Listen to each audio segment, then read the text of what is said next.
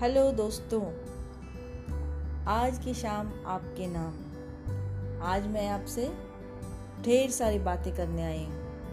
तो चलिए, बातें कुछ पुरानी।